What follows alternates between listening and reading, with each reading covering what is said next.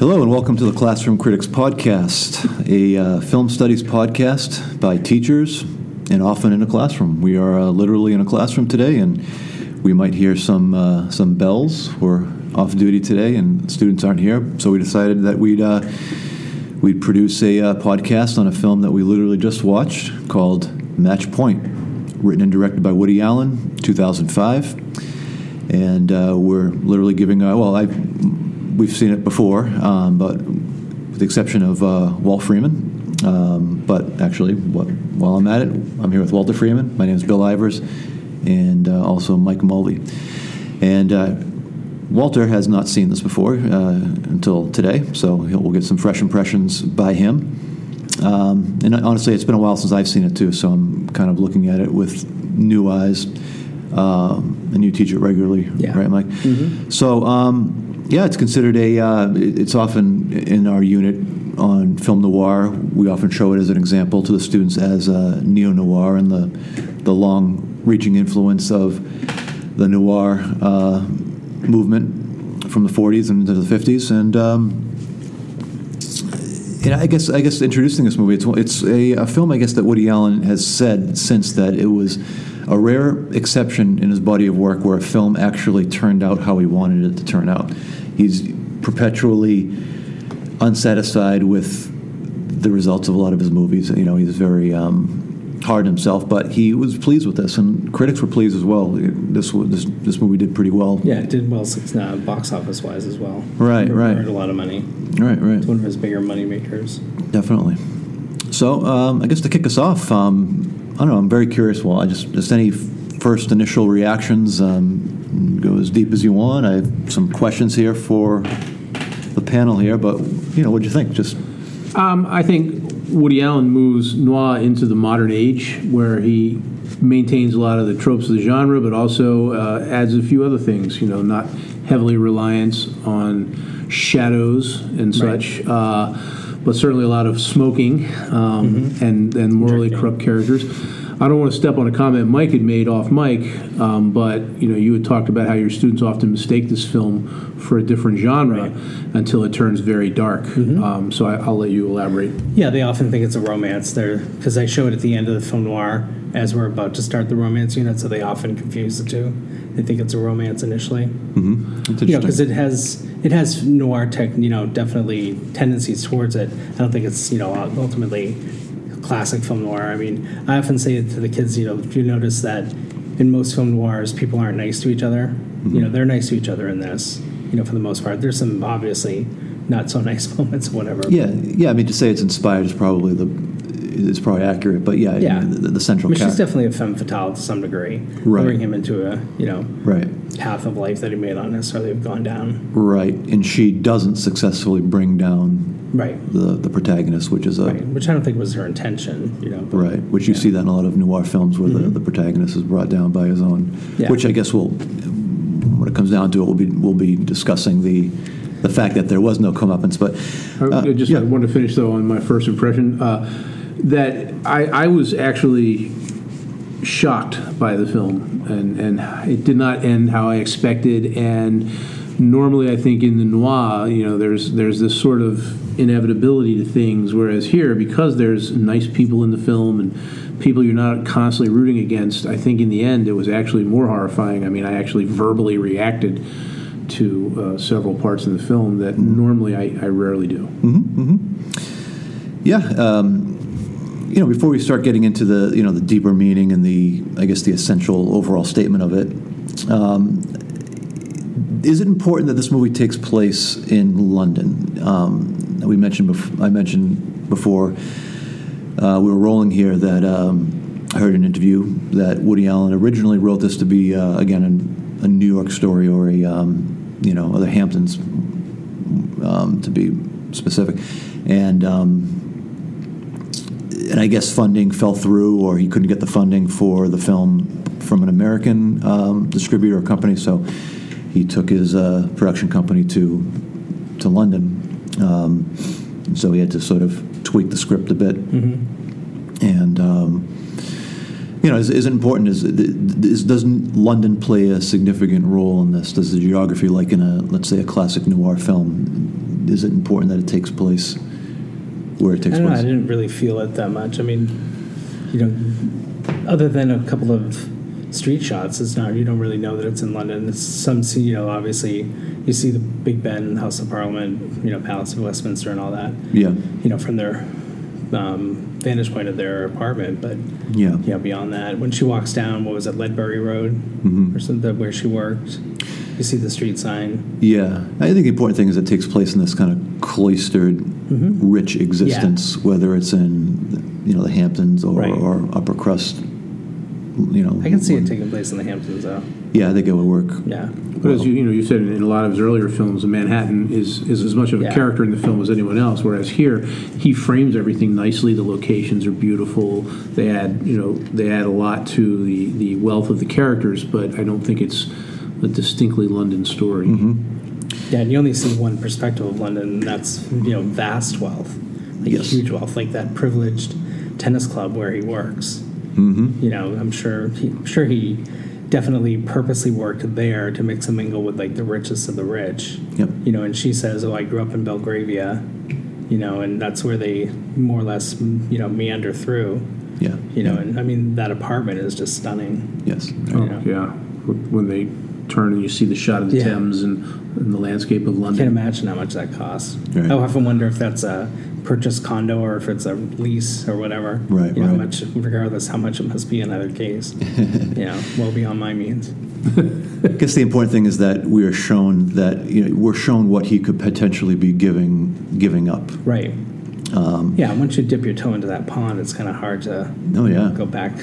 You know, to being the poor schlub that has to give tennis lessons. Even even when it's Scarlett Johansson we're talking about. By the way, let me f- say we're going to be doing some uh, some some um, spoilers, right? Where we're Oh, gonna, yeah. we're going to assume that everyone listening is is um, you know is familiar with the film, has seen the film. So just uh, that's your uh, your warning there. So And if you have not, definitely turn this off, see the film, and then listen to what we Indeed. have to say. Uh huh. Yeah. So, uh, so you know, I think it's pretty much put forward at the beginning of the movie with a voiceover narration, which is the only time it happens in the film, right? It's uh, Oh, right. the Christopher character right at the beginning. Um, you know, Yeah. with the uh, meta, you know, it's the metaphor is really kind of almost uh, presented on a silver platter, you know, and you have the quote, "I'd rather be lucky than than good." Um, and so we, we eventually realize what that what that means. And I think um, I think it's interesting though that some of the students that you mentioned, Mike, that um, they take it at first as a romantic comedy because I think it's from the very beginning. It's it, the, tone of it's pretty somber and, and, and bleak, and you know you, you have like the uh, I think the very well chosen uh, music at the beginning, which is um, uh, you know just yeah, that's very somber. Like you said, somber and just kind of. the opera theme. yeah. the opera theme. Um, yeah, it's interesting that he pl- that it's, it's not a, a new recording of Mm-hmm. you know I can't tell you what opera it is, but um, it's sounds like it was pulled out of uh, a Well, vinyl he's a sleeve. opera fan. Yes, definitely yeah. from his personal collection. Right. I I just think it's just very, very wonderful um, that you know, with the metaphor that you said, the ball could go over the net or, or fall short, and it's a, just a matter of luck. And there's a moment where the ball bounces up, and that's where he pauses it. And then later in the film, there's obviously the other image. But then there's also a moment in the police station where you know it, it almost looks like the ball is poised over the net. The police officer had the epiphany. Things look like they may go one way or the other, a- and it's just a nice sort of parallelism throughout the film. Mm-hmm. Of mm-hmm. that. Mm-hmm. Yeah, and that whole pervasive, you know, like, is it better to be, you know, lucky or, you know, Good. whatever it may be. And, you know, she says at one point, oh, I don't believe in luck. I believe in hard work. And it's like, you got to be kidding me. you know, the luck of being born into that family, like you've ever worked a hard day in your life, I you know. know? Yeah. And even at the end, when they're toasting, um, that, that's Yeah. the toast that the father says. Maybe Right. be lucky. And did you notice they had a, you know, nanny with them right then? You know, so she's not going to be having to deal with the Oh, know, I know. dirty diapers or anything Oh, like I know. that. Yeah. If, if it gets too stressful, just Right. Mm-hmm. take, take her away. Yeah. so, um, yeah. I mean, let's, we can start with the performances. I, th- you know, I think, uh, you know, from top to bottom, you know, even the smaller character roles, you know, there, there's just so many interesting performances in this film. So many interesting choices, and um, Jonathan Rhys Meyers uh, is just, I think, uh, wonderfully cast Mm-hmm. in this role. He's I don't know. I, I, I think we'll t- perhaps talk more about it going, you know, but I, he, he's just very icy, you know, in a way. You know, he, you know, I, I can't really. And one question, maybe I'll just throw out there now: um, Is he a sociopath? The character. The character. Yeah, I would say so. Especially memorizing the number. You know, tell me your phone number, and she says it once. Mhm. That's a sign of sociopathology right there. You- yeah. Know, and to think that he could murder, you know, murder without any equivocation. Yeah. You know, he has one moment in the taxi where he's sniffling a little bit, and then he just kind of shakes it off. hmm You know, after he shot the old lady as well. But you know, Yeah. Yeah. I thought that was interesting. Yeah. I mean, the fact that he can bring himself to do this, hmm and wake up the next morning. right? And, Yeah. but but still have this like somewhat you know breakdown Right. after both of them. So, what do you think? Well, Well, he's uh, he's again well cast. He, he's, he's absolutely gorgeous to look at. Yeah. You know, his face is beautiful. His eyes are amazing. But they they have the odd sort of duality of being both attractive and empty at the same Right. time. When you look at him, yeah, you um, hit the nail on the head there. I think so. um, and, it, and it's, it's incredible. And, and you see, if you watch the film, and at first you're thinking maybe he's not capable of this, and then you realize from early on he was. He's very much a social climber and a manipulative person. Um, he seems to recognize humanity in others, but not necessarily, you know, acknowledge it. Uh, but there is that moment where he has the, the dream sequence where he sees the, the, the folks he killed talking to him, but yet And he rationalizes what he's done. Yeah. You know, sometimes it's better to have been, never been born. yeah.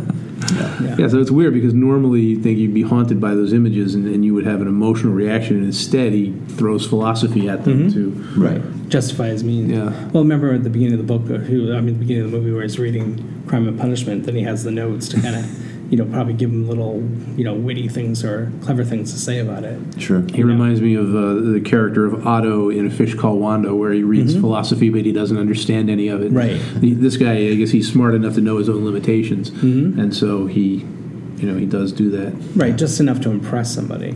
You know, because that's he probably purposely did that with the father.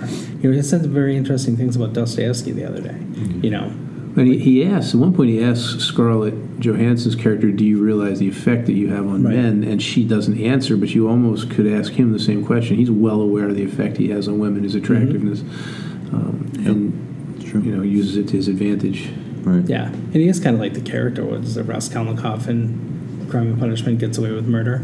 I mean, he, you know, that character just wants to do it for the sake of seeing if he can. You know, and, and ultimately he does. But you know, and then in this, you know, movie, he it's not like he, you know, he had purpose behind what he's doing in this. But When do you think he decides that's the path he has to go to, to hold on to everything he has? When when do you think is that the, sleepless, restless night he has. Yeah. Yeah, I, I mean, I guess if we can back up just a little bit, do you think that there are indications that show that he is capable of something like that throughout the movie, or do you think it's just sort of out of left field? I mean, could we safely criticize the writing, or instead to say that you know maybe um, this doesn't seem within character, or maybe that's the statement there that um, Woody Allen is saying that more people are probably capable of this than you don't necessarily have to be a sociopath. You could just be desperate. Mm-hmm. Um, what do you think? Is there anything? I don't think there's much to him, you know, because he doesn't. You don't find out about any member of his family. He talks about his father. I don't know if I believe that story. Right. You know that he was religiously, you know, like lost his legs but found Jesus. Yeah. You know, I don't know if I believe the story about the, you know, guy that he worked for that he had to clean the Aston Martin. You know, That's true. I mean, you know, you just you meet everybody else's family essentially. You know, um, Nola tells you about her sister, tells you about her father, her mother, etc. You know, so there's some depth to them there. But with him, I don't know about car detailing, but I'm pretty sure if you put a toothbrush on it and the finish on an Aston Martin, Yeah. you're not going to keep your job for very Right. long. I, Yeah. You know, he's a taker in the entire film. He Yep. like, he doesn't really put up a struggle when she keeps lavishing. My father's going to give you a job. My father's going to give you money. He kind of pushes back enough I'll for the appearances. chicken. Yeah, right. But I, yeah, I think he's definitely uh, shown that you know that that's what he wanted all along, and, and he's willing to hold I on mean, he to it. acclimates to it immediately. You know, Right. like with a chauffeur, and you know, he went to go. Remember, he bought that sweater because Tom had the sweater. Yeah. You know, so he's he knows what to buy now. But he did get the fabric wrong, right? He was He was wondering what the fabric was. Yeah. And, um, yeah, so I, I don't know. It's it's tough, but he uh, he clearly, um, you know, the only thing that's out of character. I think it's it's less out of character the murders he committed than he is that he threw it all away for lust. Mm-hmm. Because I, would think that he could have lusted after. He could have probably successfully bedded any number of women. I mean, sure, Right. Scarlett Johansson is is very beautiful, but um, it almost seems as if that's the part to me that was out of character for him. And there, that will ruin his life. Or you know, yeah, there doesn't seem to be any struggle. Like as soon as he meets Scarlett Johansson's character, within That's it. that's he he doesn't ask himself should I or should I not. He Mm-hmm. he sort of just goes after it and. I know. Um, I mean, so maybe that is a sign that's in character of him that he doesn't. He, he's so depraved in his nature that there is no real struggle. Where most people, um, regardless of how attractive they find someone else, would would would even have like a. They would at least have a moment of like, you know, I'm, I'm going to pump the brakes and maybe Mm-hmm. try to give myself a bit of a like a, like a way out. Right. And she's cast off by his brother-in-law fairly early on in the story too. And you know, she's you know she's obviously beautifully shot, beautiful woman, um, and yet uh, the the the the brother-in-law doesn't necessarily you know succumb to her charms beyond a certain point. Do you think she's beautiful? You do? Scarlett Johansson. Yeah. I do. Uh, I'm sorry. I, Yeah. yeah. I think she's one of the most beautiful people on earth. But uh, eh, just kidding. no, I know. But I. Uh, d- Yeah, she's um, stunning in this movie. No, but she is. But, but he, he, you know, he's she, he's meant to be seduced by that, and yet the brother-in-law, who's far less, you know, attractive than Jonathan Rhys Meyers and all, he's he's able to sort of cast her off and, and actually is having an affair on her. Uh, with a woman and he's not like if I were to come into finding them in the compromising position that they were in when they were playing table tennis, I might be a little taken aback by that. yeah, there's a lot of you know. familiarity. Yeah, I mean, he gets you know his arm right around her. You know, it's, it's a very intimate moment. Right. You know, Are they meant to be almost to a point similar creatures, Scarlett Johansson and Jonathan Rhys Meyers? But then it turns out, you know, she's really more. Her emotionalities are undoing and his Mhm. coldness. yeah. You know, Do you think if Christopher, you know, uh, went to his wife with the truth, do you think there was any possible way of rectifying the situation, or do you think? I think Chloe's equally as egotistical as he, without really kind of admitting to it. So no, she would be morally taken aback. You know. she's a little more passive aggressive. Yeah. But, but she she guesses right at it. Oh yeah. We, and I'm, I'm sorry, but I think the the amount of phone calls he receives in the presence of others is was was a little much. But uh, um, she's almost immediately, "Are you having an affair?" And Right. she she seems like she's sort of deduced it and is comfortable with that deduction, though she's hurt by it. I Yeah. think I think she. I wonder if she would have said, "Well, don't." I think it was a casual affair, perhaps, but with Nola, might be a little bit more. Yeah. You know, because that takes some manipulation on his part, especially after having seen her at the Tate Modern, like with her, you know, with Chloe there. She might have been a little bit more offended. You know. Right, right, right.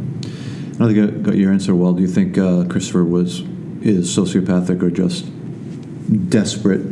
Uh, obviously depraved, but do you think he's a? What do you think? Uh, You know, it's funny. Uh, sociopath is such an extreme thing, and, and yet he, he's manipulative, definitely narcissistic. Um, I, I, I don't know. I, I would have. I, I found the decision he came to rather quick. Uh, so I guess maybe he is, uh, but but I mean he chose a very violent way to, to carry those things Bold. out. Yeah, Yeah. and he does react to the things. You know, um, the first time he shoots a woman, he's he's sickened by it, and I mean, yeah, it does pass quickly. So I think he's definitely on the path of being a sociopath. I don't know if he's full bore. I think, but it's at the point when it came to you know I, I've got to do this to keep what I have. He Right. follows through rather quickly. Mm-hmm. I'm, I'd have to look up the. You don't see too much emotion range in his face either. You ever have you you know? Can you vividly remember a scene in which he really laughs genuinely. No. You know, you don't see his face too much. I mean, and I think that's part of the the actor himself. You know, like thinking about his career, I don't think I've ever seen him in a comedy. No, I mean, she, know. his wife asked him a number of times, you know, you seem moody today. And I'm like, how can you tell? I know, right? looks the Just same. this very stoic face, and Yeah. that's about it. Yeah. Uh-huh. So I Um, think that that kind of reflects the sociopathology a little bit there too. Right. You know. right. Good. Well, I was going to ask, what's what's the, the definition of, of, of sociopath uh, that, that we're working with here? Because I know there's a couple of different personality disorders. I think like you know that there's no moral equivocation for any there's justification for what you do. Like you know when the whole OJ thing happened, you know they gave him a um, lie detector test and he passed with flying colors. So if you genuinely believe that you know you didn't do it, you know. I wonder how Woody Allen saw it because he, he, gives him a number of scenes where there seems to be guilt, there seems to be regret, there seems to be you know, shaking at one point Right. after it happens. So I'm not sure um, if I go full bore sociopath, but definitely there's definitely you know an emotional Tendencies. detachment. Yeah. Yeah.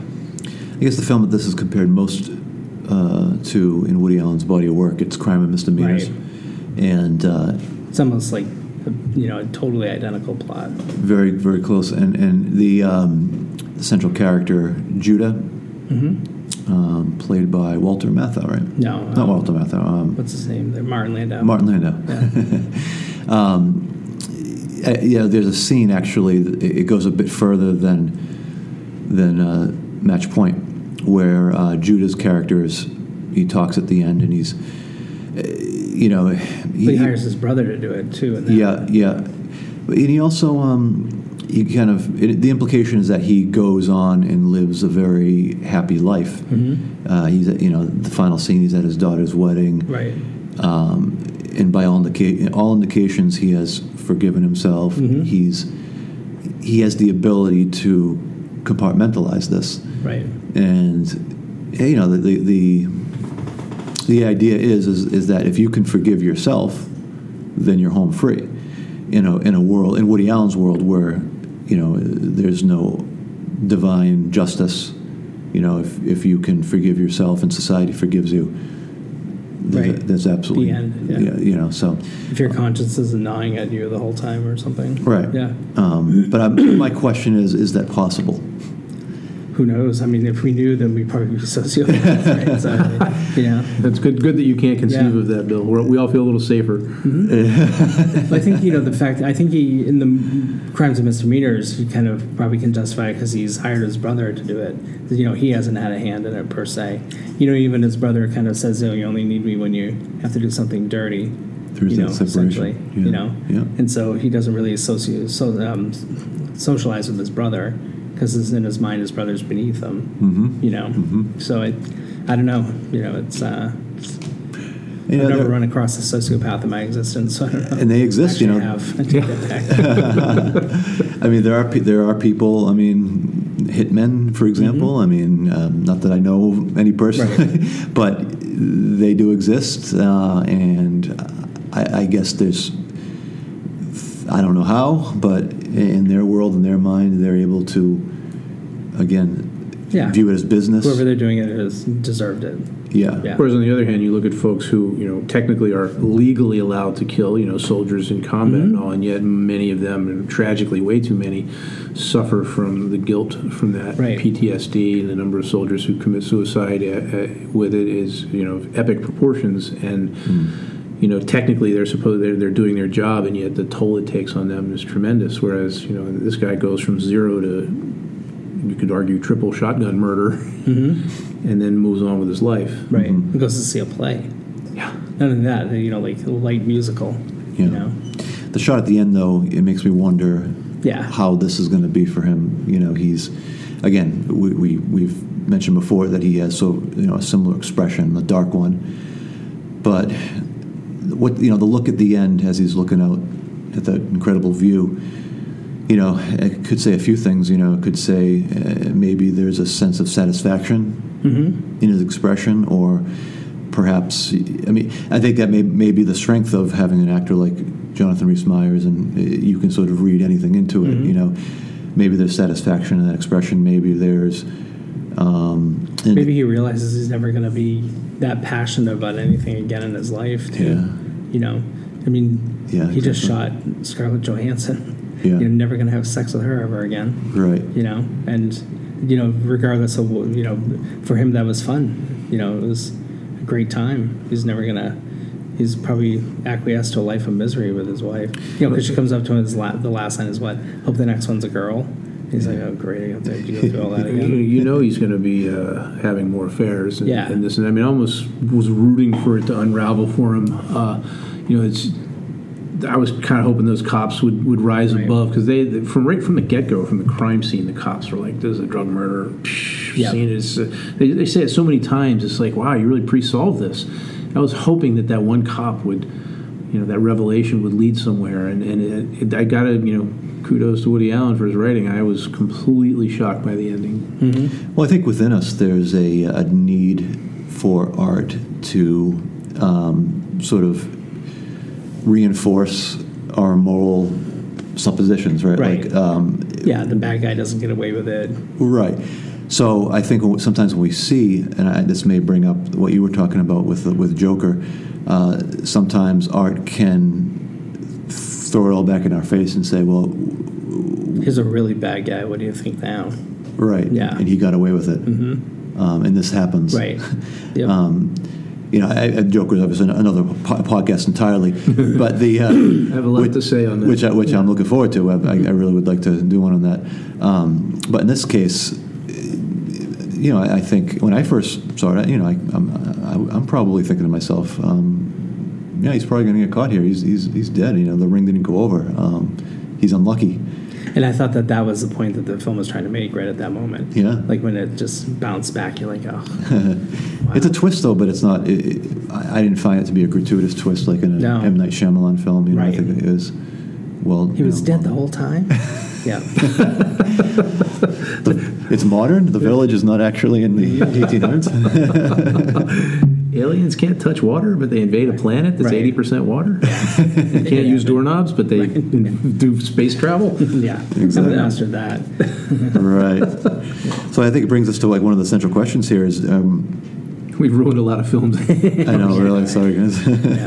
Do you think? Um, do you agree with the the premise that luck plays? I mean, we we all agree that luck plays um, a role in our lives, but do you think it plays a hugely significant role in our lives, um, more than we actually feel comfortable admitting? I would say so, yeah. And from my perspective, you know, not like becoming a teacher is the luckiest thing that's ever happened to me or anything like that, but it's something that I definitely wanted. The first job I got is because I luckily had the lady who interviewed me had red hair. you know, Uh huh. but if she didn't, Right. you know, that was kind of like when I first started teaching, it was hard to get a job.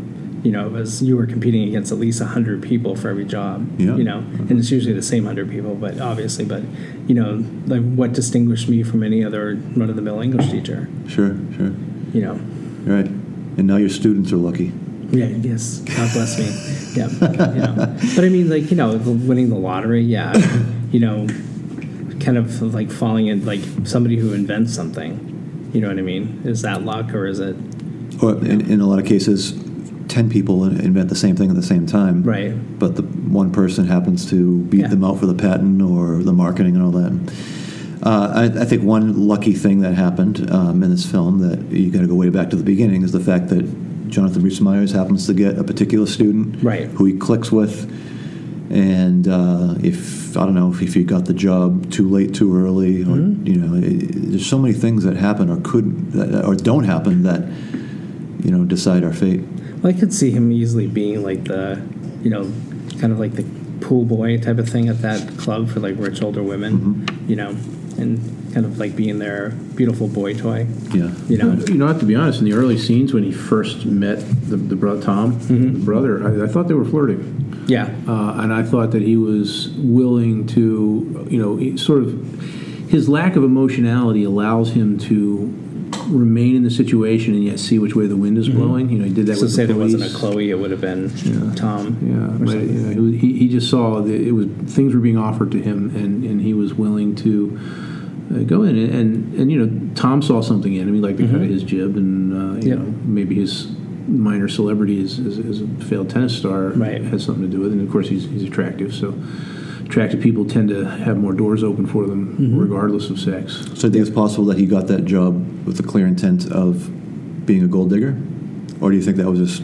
Well, I think he had to have the talent to do it. You know, obviously to begin with, you can't just have any Joe Schmo going and teach tennis. You know that level of ex, you know expectation with it as well. So, but um, yeah, I think that he definitely wanted to make mix and mingle, rub elbows with the rich. right? You know. Yeah, how, I, it's, it's, you know, th there's great leaps of time in this film, and I, I was sort of startled by that. It's, you know, it it sort of so the action sort of suggests a, a continuity, but then you see things that happen. You know, there's there's obviously a lot of time passes, like the jobs that he gets, and he's obviously had to perform. Right. So you know, it's it's luck and opportunism and ability, um, but you know. One of those leaps occurs when, when he's at the tennis club, and then you see the shot of him reading Crime and Punishment. And then you see the sh- shot of him reading the, or he switches that out for the for the Cliff Notes, more or less and yet you later find that the father really enjoyed the conversation. So did he at some point identify and target Dostoevsky Right. particularly, or was that a coincidence? Yeah. point. One thing I noticed, and actually I only noticed in this most recent viewing of it, and I'm wondering if I'm making any, if, if I'm pouring too much into this, or if it's something you noticed as well. Um, the question is, why do you think Christopher calls Nola's name before he kills her? You notice that? I mean, he could have just shot her from the back, uh, and Oh, her death would be completely. Did he want to see her face? Is that Did, or, or did she, did- could it be that he wanted her to see his face? yeah. Um, I mean, does that add another, I don't know, depraved quality? To, or is I mean, I just don't see why he would do that. Other Well, than maybe it was a better shot. You know, you know, her turning around, yeah, so we could aim for the chest a little bit better, aim for the heart. uh huh, You know. could be. I mean, that, that thing was gonna. That, that was. Yeah, I mean that would have blown her away. Anyway. yeah, yeah. Uh, I, I'm wondering if it had something to do with this plot of the you know, she surprised a burglar, so she had to be shot in the front. Right. Uh, but you know, you, you could also Yeah, argue she you know, turned to she's flee. surprised. She might have. She would have turned around to see. Right, but she would have tried to. If she was fleeing, she would have tried to flee down the stairs, Right. into. A, I don't know. I. It's cold though. I mean, to be able to look someone in the face who. Mm-hmm. I can't believe that there's nobody else in the building that didn't hear a shot go off. You know what I mean? The shot is muted. You see so many, Yeah. so many things where the shot is so exaggerated in the Mm-hmm. sound. I, I remember reading a story where one of the, um, you know, when when in Bonnie and Clyde, um, they they amplified uh, Beatty amplified the gunshots, Mm-hmm. and then he was attending a screening, and and the projectionist. He asked him like what he thought of the film. The projectionist said it was good, but I had to keep turning the volume down for the gunshots. Yeah. Beatty was like, no. So here, you know, I guess the opposite. Mm-hmm. Like you said, there was a scene where they damp the background noise so that it, re- when they're at, Yeah. when, yeah when they're at Well, the, when he sees her at the Tate Modern and walks over to her, all you hear is his footsteps. Yeah. And then when they're at the bar, you know, the, like all the background noise is gone. right, You know, there's no other, not other than their conversation. right. You know, You know, which kind of reflects often what it's like when you're with someone, and, right? and, and, And, you're your just, whole world is just that. yes, you right, know, exactly, moment. you know. right. and again, maybe that could be true with the sound of the gun, like in, where you want to create tension, like oh my god, the people could hear me. You amplify the gun, but he's almost detached, so Mm-hmm. maybe it's muffled in his mind. I don't know. Shotguns are pretty loud though. Yeah, that's the thing. You know, and it was different. I mean, it was like a grouse hunting gun or whatever. You know, like just meant for sport. Right. So maybe it's a little bit different. I've never shot something like that, so I don't know. I haven't either, but I know you know with the grouse with with certain guns, you don't want to blow the animal apart, Right. and so I'm almost wondering Yeah, because they're rather small. They're not Yeah, a would- big bird or whatever. Yeah. Would a, would a grouse gun kill a human? I mean, Dick Cheney shot a guy in the face and he Right, survived. yeah, yeah. well, the other thing I think of too is like when they left. Remember when he left the building in a rush for him, and he was running out of that building. Yeah. You know. Yeah, so you know, when I was watching, it occurred to me, you know, that she was going to her apartment mm-hmm. on a on a high. Yeah. You know, she was And she clearly talked to her, you know, coworker about him, mm-hmm. because that person says, "Was that him?" You know. yet when she comes home, the last thing that goes through her mind is seeing her, you know, that she's about to be killed by this Right. man that she thinks that she's going to spend the rest of her life with. I mean, Right. good God. Conceivably, yeah. wonder if she would have put in her diary that she was pregnant because there was no mention of it at the police station. Right. There was no mention. Uh, at that point, it was over. It was, and it's just that to me that makes a murder you know, Right. so much more horrifying. And somebody did say something too, like about that, right? The old lady did when you know. Oh, in the in the conscious. dream okay, sequence, yeah. that was. And what about your child? You know, Yeah, I think the I think Woody Allen g- goes a bit further with. I mean, he could have uh, written this piece where you have just the murder of um, of Nola, but he just he takes that extra step. I mean, he could have perfectly, you know, this movie would have been uh, just fine if if that was the only murder. But for some reason, he what if he had killed Chloe instead? That's right. As a widow, he would who wouldn't, a widower he would have inherited her money and then Right. run off I with Scarlett kinda- Johansson. Oh, thought yeah, that might have been where where he was going when he was downstairs getting the shotgun. Right. You know? I thought he was actually gonna. But she didn't shoot. I was gonna say maybe he was gonna plug the shotgun so that it backfired on Oh. him. But you know, you're right. I, when he went to kill Scarlett Johansson, I was like, what? What is he doing that for? Mm-hmm. Because he wanted to be with her, and he Right. wanted the money. Yeah, The real target should have been Chloe. there might have been more scrutiny under you know murder of a wealthy woman. True. know. Could have hired somebody probably to investigate a little bit. The more father would have turned the world upside down Yeah, too, because yeah. of the bottom of that. Um, Right. No, you know, spare no expense. Did uh, Christopher love either one of one of them? Do you think? Is was he capable of it? I don't know. No, I think they each had something he wanted, and he took it. Yeah. Yep. Right. Yeah. The there was an animal nature to him, you know. Yeah. In, in, There wasn't that, this natural intimacy between him and Chloe. no. You know that awkward breakfast. You know when they're trying to struggle to make polite conversation with each other. Yeah. Right. you know, if you're truly in love with somebody, either you have like, you know, arguments first thing in the morning and, you know, little, what are you doing that for? You know, or something like that. Right. Like, that doesn't go there, you know, something, you know, there's Yeah. nothing like that. There's no intimacy. And I don't, I don't think that's out of the ordinary either. I mean, um, present company excluded. I'm sure. Um, you don't. I mean, some people do marry people they don't love. Oh, yeah, definitely. Um, it, it's and it's not even a case where they fall out in love with them. They, Yeah. they don't love them at the beginning, and, Right. and they one thing leads They to figure another. that it'll happen yeah, at yeah. some point or another. Did Chloe love him? I mean, the first time they so. make love on film, she's obviously enjoying it. He's enjoying it. So there's an element of lust involved. But after that, the lovemaking between them becomes rote. Mm-hmm. Yeah, I mean, formulaic and, You know, she yeah. have to take my temperature. We have to do it now because because the doctor said, and um, you know, and she quickly buys him, like she buys him. hmm And so I'm wondering too if it's a two way street. Mhm. Yeah. She loves the idea of him. I think. Yeah, and I think she's all for appearances. Remember her friend at the Tate Modern said, "Oh, and so and so had a baby, and they're so happy." You know, as if that's you know, it's like she's competing with those other people. Look, Right. I'm happy too. You know, And if you have a problem in your marriage, baby is going to exacerbate Right. it, not Right. solve it. exactly. What do you think about the? Uh, I don't know, lack of a better description, the ghost scene you mentioned earlier. Well, but um, Well, I think it's more like a Greek, you know, type of Shakespearean. Almost. yeah, right. You know, Hamlet's ghost. You know, coming out. You know, Yeah. It- Well, well, what do you think that scene does? Because if you took that scene out of the movie, would it change the movie? Would it change the pace? Would it change our understanding of his character as it's been established? you know, obviously the, the, the goal of the scene is to express um, maybe some, you know, the, the temptation of guilt, mm-hmm. which he doesn't seem to, you know, Buy into. get, yeah, yeah, Um, so you know, I- you can show that in other ways, Mhm. you know. But I think it's very interesting that you have this magical realism moment in a film that's otherwise pretty uh, literal. Maybe he wants to have a conscience and he just can't. Like he Right. tries to cry, he tries to be scared, it goes away quickly. Maybe he's disturbed by himself at some point on some level. Yeah.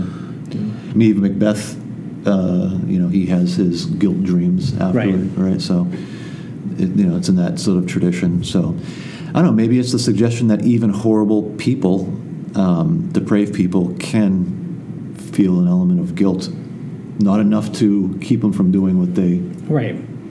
will do. Sociopaths, from my understanding of it, I could be wrong. If there's anyone out there that is a professional, feel free to Or sociopath. uh, uh, elucidate. But Don't mean to you know, they, they can play emotions in other people. They can manipulate, so they can be aware of it. Like they can But mirror. they're very good about reading a situation and knowing what the people in that situation want too. All right. You know. Sure. If there are any sociopaths listening, please uh, write in. Yeah. But but please write. We don't want to meet you. Yeah. Seek help. you know who you are. Right, right.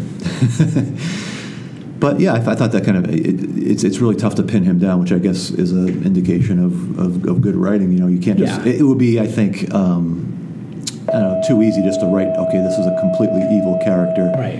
Which he does evil things, um, and it kind of prompts that question. You know, um, Yeah, because he's he's a likable. You get the impression that he's actually a likable person because that friend meets him on the street and it's just like, hey, you know, it's not like oh, it's you. Okay. Uh-huh. You know, Yeah. you were such a jerk on tour or whatever. Blah blah blah. Sure. But even people like him have they they have the survival instincts to be able to give people what they need to Mm-hmm. To earn that liking. You know. Would it be Yeah. a subtext of Woody Allen to say you can be an extremely talented person and do horrible things and still be likable? Interesting.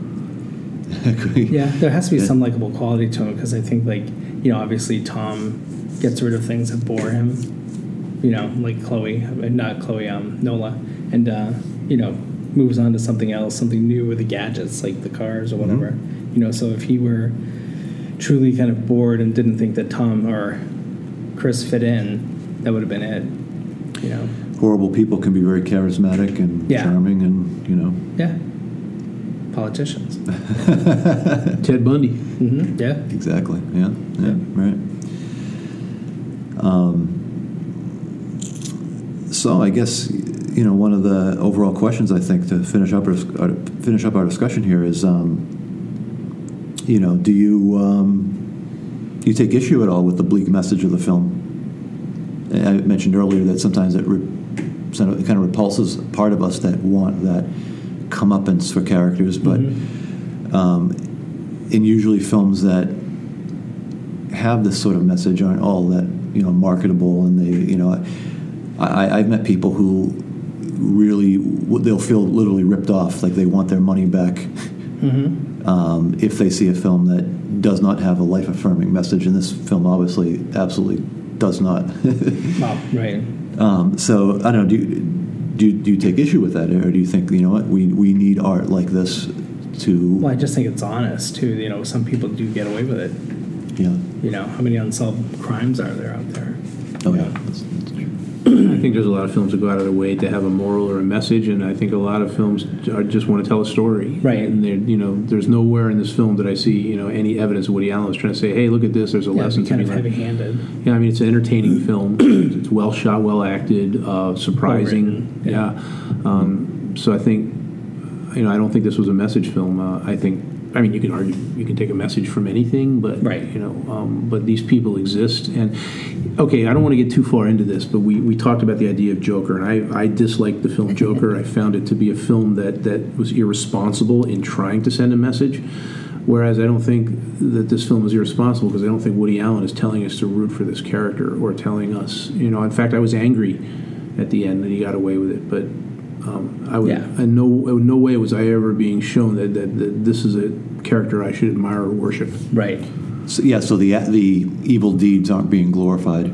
Do you? I mean, I haven't seen the film, but you know, um, we should probably do an entire podcast on it. But do you think that what makes it different from the Joker film that perhaps the acts of the Joker were uh, made made you know were they were they glorified in any way? Yes, and they're they're misunderstood, and and and the, the people who suffer from his crimes, um, you know, it's supposed to be striking back at the rich and the privileged and the wealthy, but but more more poor people suffer from his crimes. He he he brutally murders, you know, a woman and a child. It's done off screen, but it's it's there for no particular reason, and and his friend as well, uh, who just kind of irritated him at one point. So I think, yeah, I think that that film. Um, heavily heavy-handedly tries to paint him as some sort of uh, um, symbol of, of the the poor and the the insane that are abused to be striking back at society, but it really doesn't. Right, right. It's, it's uneven in how he does it. yeah, I do want to see it. I mean, your reaction alone makes me want to see it, but um, I wasn't. I'm not going to. I'll, I'll wait till it's out on uh, on demand or what have you. But Well, ironically, when I you know, posted my opinions and people began to discuss, and some people gave me some very good um, alternate takes on the way to look at the film, but those discussions never turned into nastiness or finger pointing as the way it easily could have. I was impressed with that. You know, there's people that respectfully said, "There's another way to look at it," or "This is what I got out of it." You know, in this film, I, I, I don't I don't think it's irresponsible. I think that there's um, uh, you know, I, I came away feeling, you know, the guy didn't deserve to get away with it, but he did, as opposed to me cheering him getting away with Right. it. Right. I see. Yeah, and you know, like even another film that came out about ten years after this one, Blue Jasmine. You know, she kind of gets hers too. You know what I mean? you kind of at one point root for her to kind of, you know, be engaged to that Peter Sarsgaard character, but you know when it doesn't materialize, you're just kind of like, well, it's kind of what you get. Right. You know. Right. Yeah. So I think that he doesn't. You know, Woody Allen's good about not, you know, kind of stepping back. You know, I don't think he has much, you know, moral legitimacy to kind of wag a finger at anybody. But you know, as far as that goes, I don't think he's trying to do that with his films. Just kind of presenting society as it exists. It's not. Yeah. It's not a parable by Right. any stretch. Yeah. And we're It's a never dark one. we're never manipulated to try to forgive him his actions Right. at all. In Right. fact, quite the opposite. In Yeah. fact, we're we see how evil he is. yeah, yeah, we're disgusted by it. yeah. It's very interesting that it ends with the appearance of the baby as well. Mhm. You know, it just, Right. You You sort of wonder for that kid. you wonder for the kid. Well, was it was that his or was that the brother? No, that was they had just brought the baby home from the hospital. Jonathan Rhys Meyers' baby. Yeah. Oh, I thought it was uh, the brother and his wife's baby. That No. oh, Because remember, she okay. says, "I bet you the next one's a girl." okay. Yeah, and she's saying, "But he is such a handsome boy," you know, because she would never say anything else about her own child. Remember, she makes that evil, like kind of almost evil comment about the adoption too. No, no, I want my own children. You know, Yeah. as if like adoption's such a horrible thing. Yeah, and as know? an adoptive parent, I, Right. I, I was looking at that, going, "Yeah, she's she's not, no, you know, going into this for the right reasons. Yeah. Yeah, no, Yeah, and you, you just you assume that that baby's going to grow up without um, enough love. right, Certainly not from his father. But I don't know. Maybe, I guess maybe Woody Allen might, you know, in his world, maybe uh, he could be a good father. I mean, I don't know. right, true. You know, this. I mean, a lot of his characters have intense contradictions Mhm. uh, in a good in a, in a good way because people Yeah, have contradictions. So, of course. So, I think uh, I think that wraps up this discussion, guys. It was great. Um, I enjoyed this, and uh, I hope um, everyone who's seen this film would uh, chime in and um, make some comments on Facebook and uh, perhaps rate us on iTunes. And students, um, hope this helps you in your film analyses. And uh, we uh, we look forward to our next podcast. Perhaps it'll be the Joker, the Irishman. Who knows? Maybe something new. Um, but um, we hope you enjoyed this episode of the Classroom Critics Podcast, and uh, we will you'll hear from us next time. Thanks. Bye.